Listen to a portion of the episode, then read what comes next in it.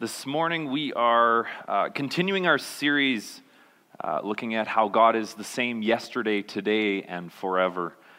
And we've been looking at the character of God in the stories of the Old Testament where uh, we get glimpses of who God is through the stories of his people, and that he, in his nature, is unchanging, that he is loving, that he cares for us, and that he remains the same throughout history.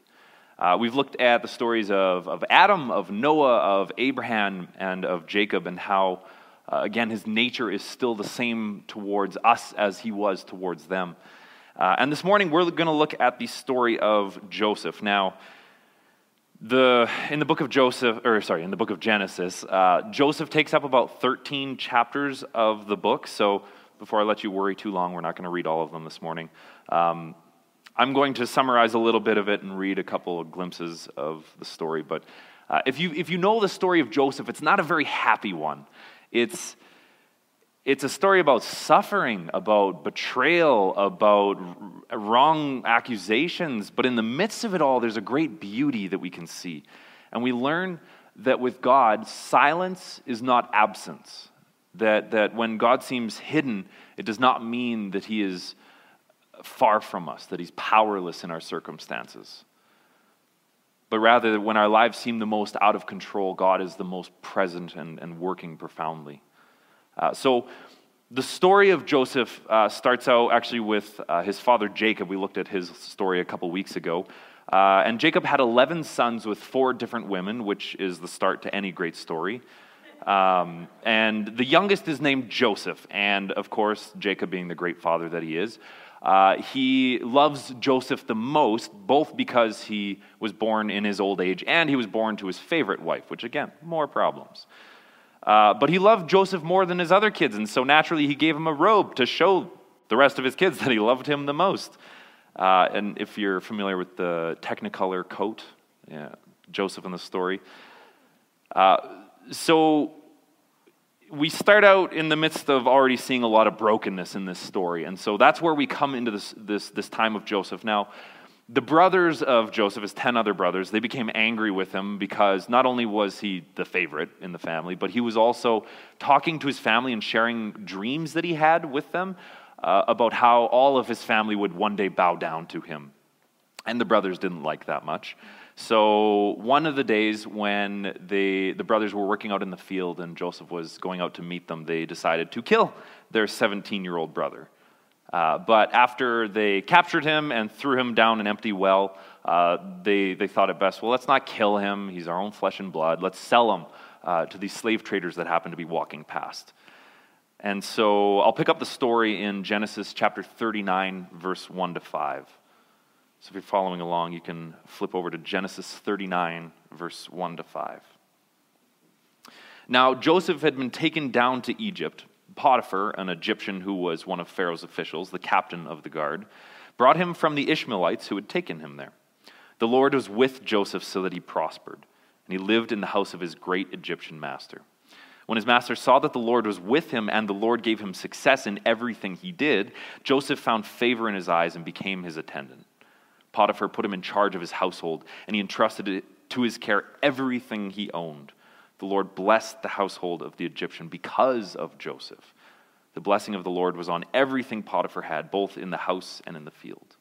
Now, despite some of these terrible things that Joseph had lived through, uh, the, some of the circumstances that he'd been betrayed uh, up to this point, he was still seen by God, and he even prospered in a place that wasn't his home, that he was separate from both his family and even the nation that he grew up in. Uh, but after serving in Potiphar's house for a while, uh, he was wrongly accused by his master's wife and was then thrown into prison until he's 30 years old. So, for 13 years, so seven, uh, Joseph was 17 when his brothers threw him in the well, sold him off to slavery, and for 13 years, he was serving in the household of a foreign master. He was betrayed by his brothers before that, and then he was thrown into prison. Uh, so we'll pick up the story back again in Genesis 39, verses 20 to 23. Joseph's master took him and put him in prison, the place where the king's prisoners were confined. But while Joseph was there in prison, the Lord was with him. He showed him his kindness and granted him favor in the eyes of the prison warden. So the warden put Joseph in charge of all those held in the prison, and he was made responsible for all that was done there. The warden paid no attention to anything under Joseph's care because the Lord was with Joseph and gave him success in whatever he did. So we can see that God continued to show him love and care, even in some of the darkest places of this man's life. After a while of Joseph being in this prison and, and seeing the Lord's favor upon him, he interprets a couple dreams for uh, two of Pharaoh's servants, his cupbearer and uh, his baker. And in this story, um, this, he interprets the dreams for the two servants, and then they get out of prison. One ends up dying, like Joseph predicted, and the other one gets risen back up to his original state. Uh, and then a couple years after that, then he gets a presence to meet with the Pharaoh himself uh, because of the dream that he interpreted for uh, the, the cup maker or the cupbearer. And so he's then put in command of all of Egypt, basically, second to Pharaoh himself. And, and he's in charge of this great ruling nation of the time that was, um, it, it was massive and it was in control of everything in almost the known world at that time. And, and after rising to power, Joseph uh, eventually is reunited with his family and he forgives his brothers for what they'd done.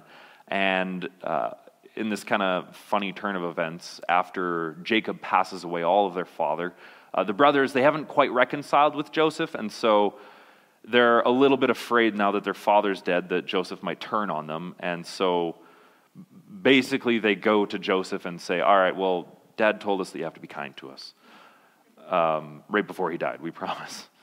And so this is how Joseph responds in, in Genesis chapter 50. The brothers, they're terribly afraid Joseph's going to kill them or put them in prison or whatever uh, because of all the things that they had done. But Joseph said to them, Don't be afraid.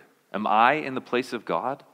You intended to harm me, but God intended it for good to accomplish what is now being done, the saving of many lives.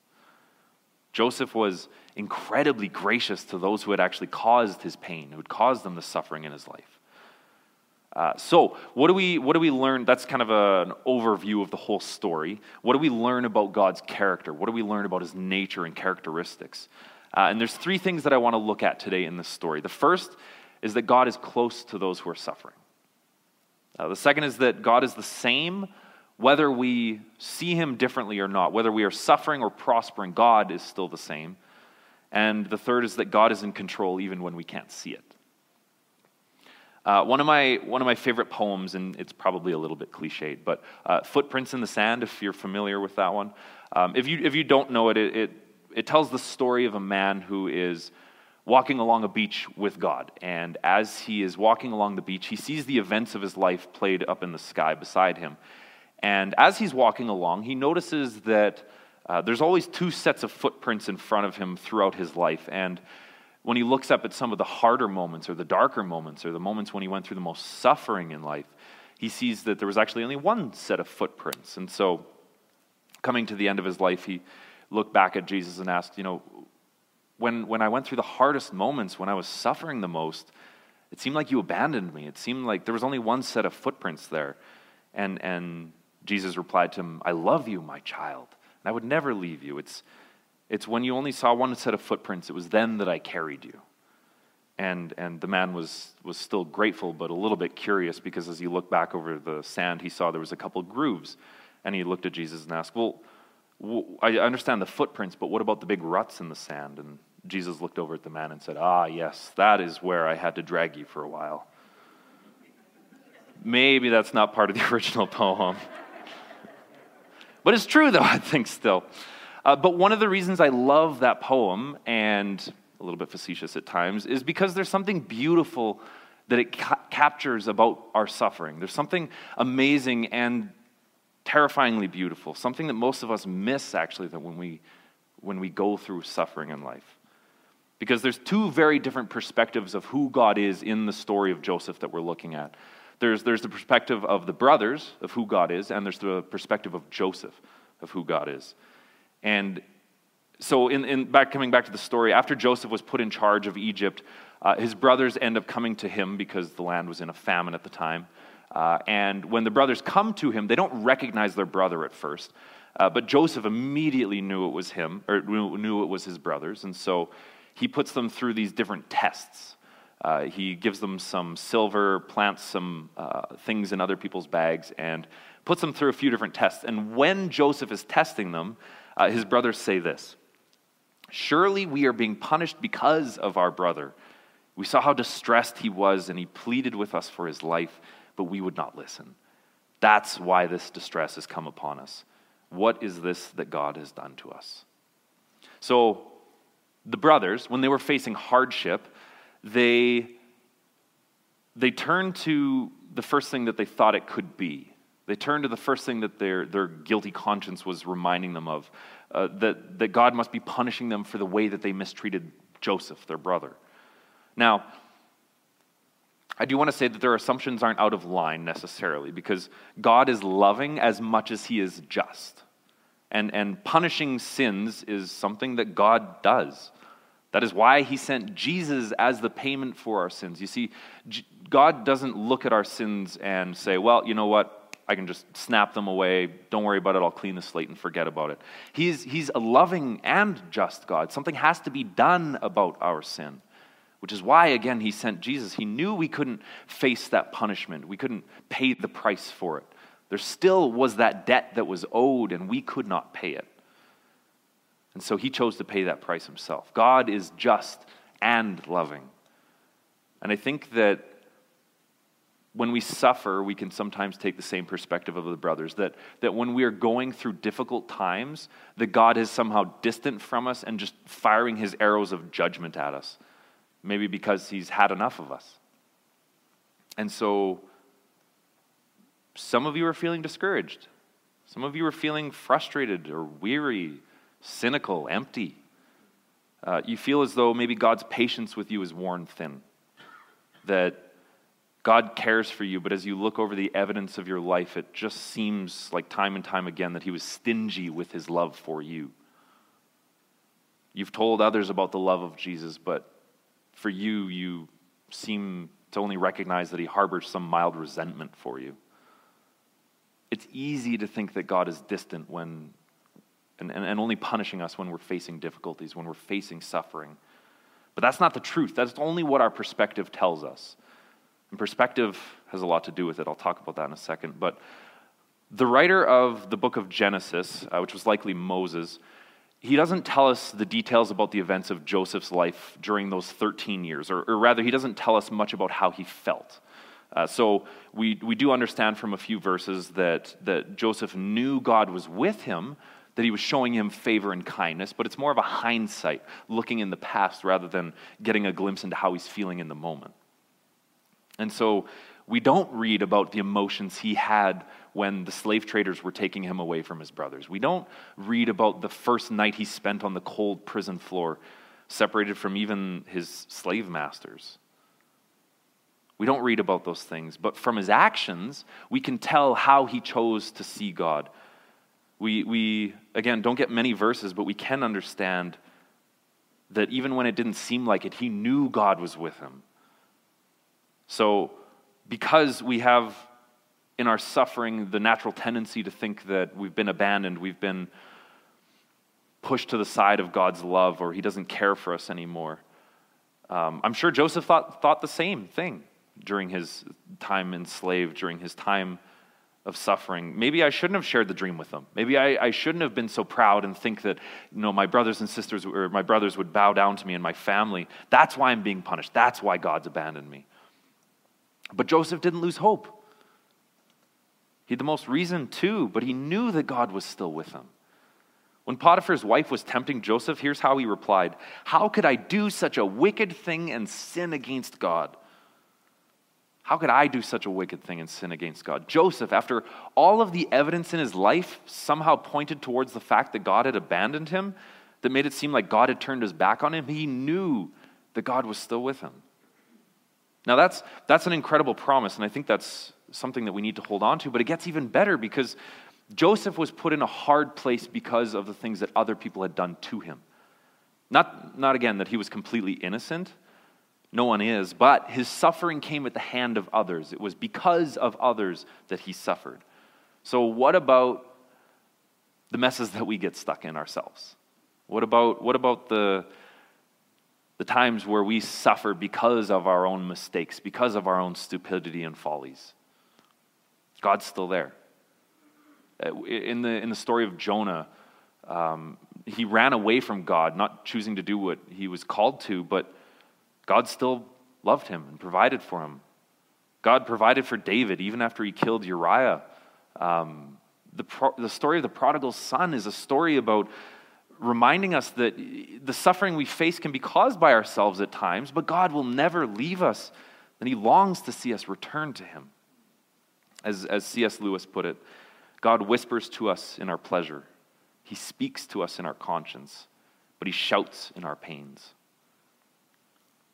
When we go through hard times in life that make it seem as though God has abandoned us, or maybe even just seems like we want to give up, uh, we, we feel isolated or ashamed or lost, we can be assured that in those moments, God is still with us in our suffering, that He's closest to us then.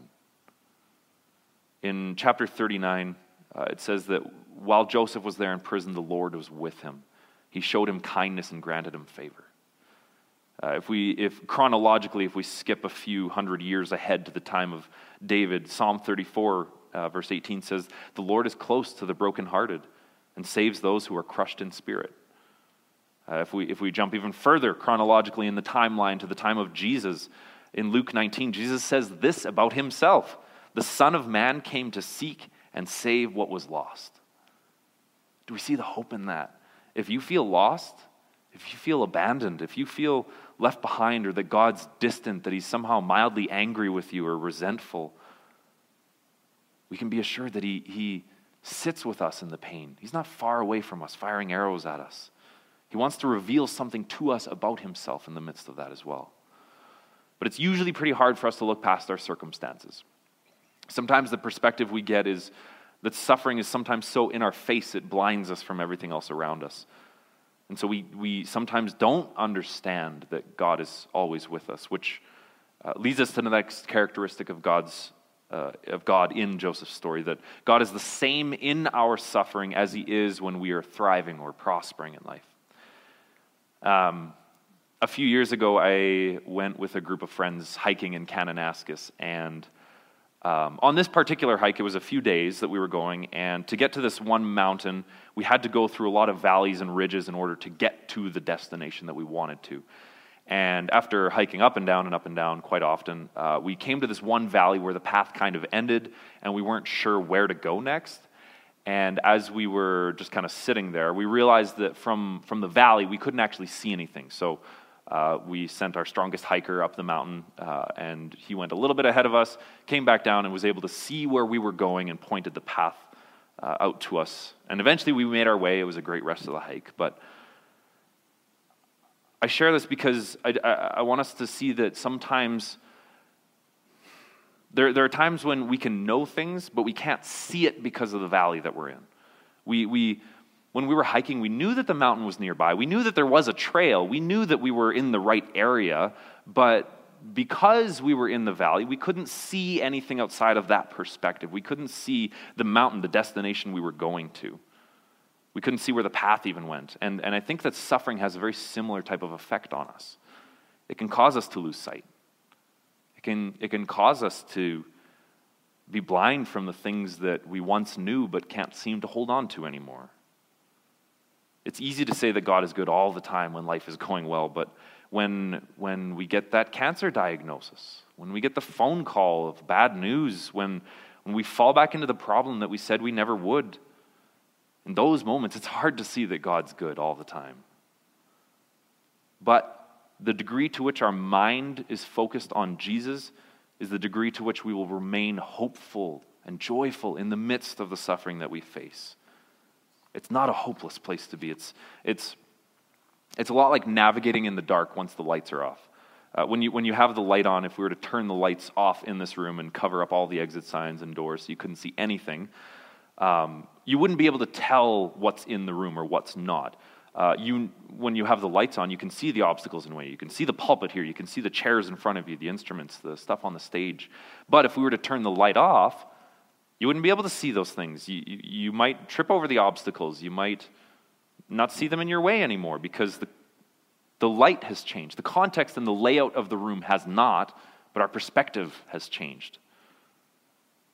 And suffering is like being in the dark. We, we don't know what's in front of us sometimes, and we can only be guided by the memory of the last time we saw the light. We can lose sight of God's goodness when we suffer. He hasn't changed. God remains the same yesterday, today, and forever. But in the darkness of our suffering, it can cause us to lose sight. It can cause us to miss out and only recognize God's goodness as a, as a distant memory or something of the past. Maybe you're at that place. Maybe you're at a place where it seems like God's goodness is just a distant memory. The things you're facing now are, are too heavy for you to carry. Where God's goodness, His hope, and joy are only memories of a better time. But now the brokenness and suffering of where you're at currently is, is too heavy. So, what do we do in those times?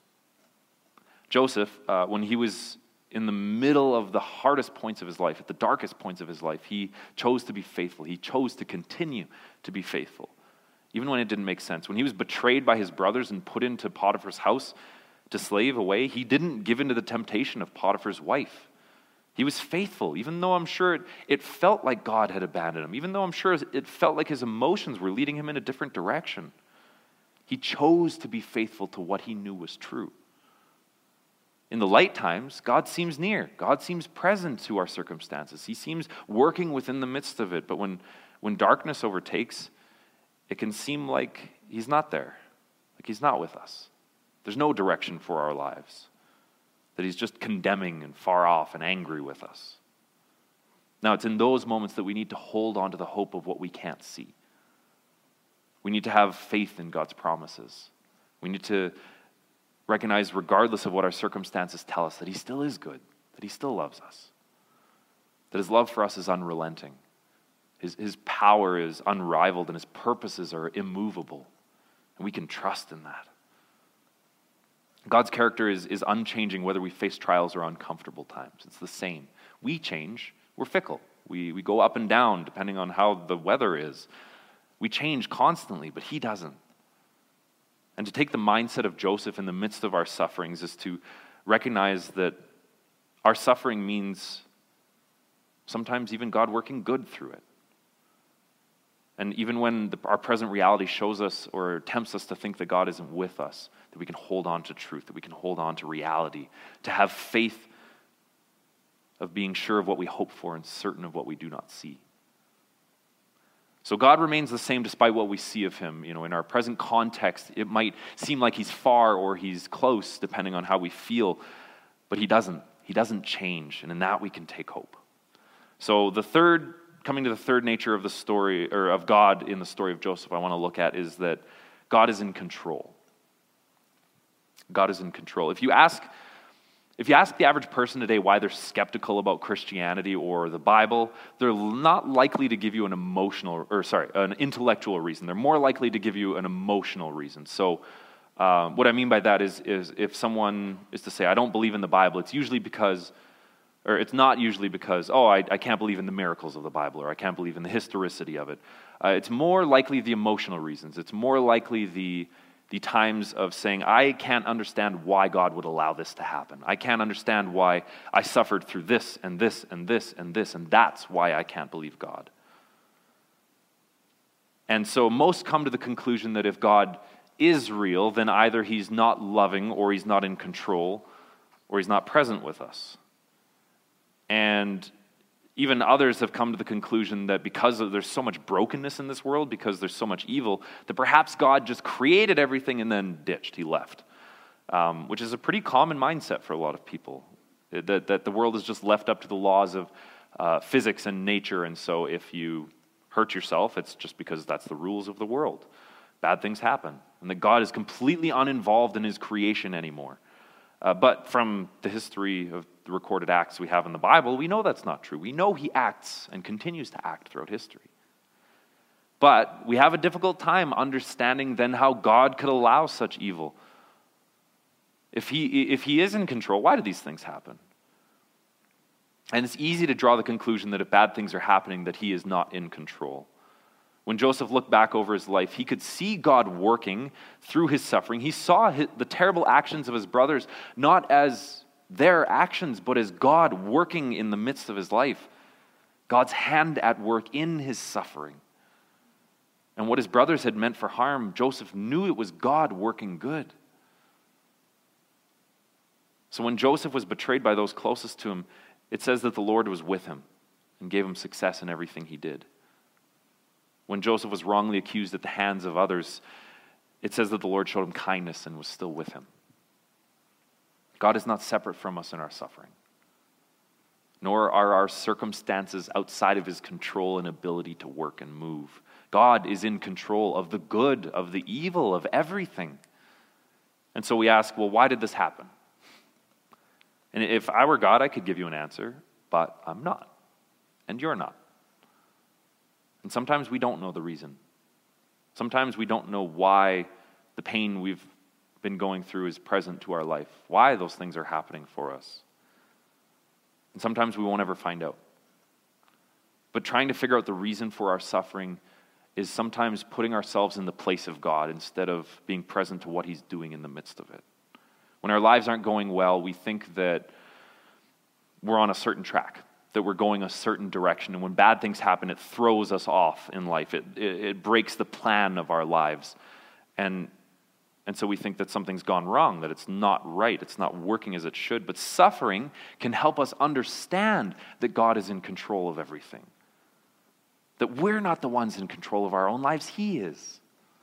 Because when the cancer diagnosis comes, or when we, when we lose our loved ones, when we face the difficult, brutal realities of this world, we think that something has gone wrong. We think that it's, it's not right. And truly, that is true. This world is broken, and we live within a broken world, and we face that brokenness. The, the problem is more when we think that God's plan got screwed up.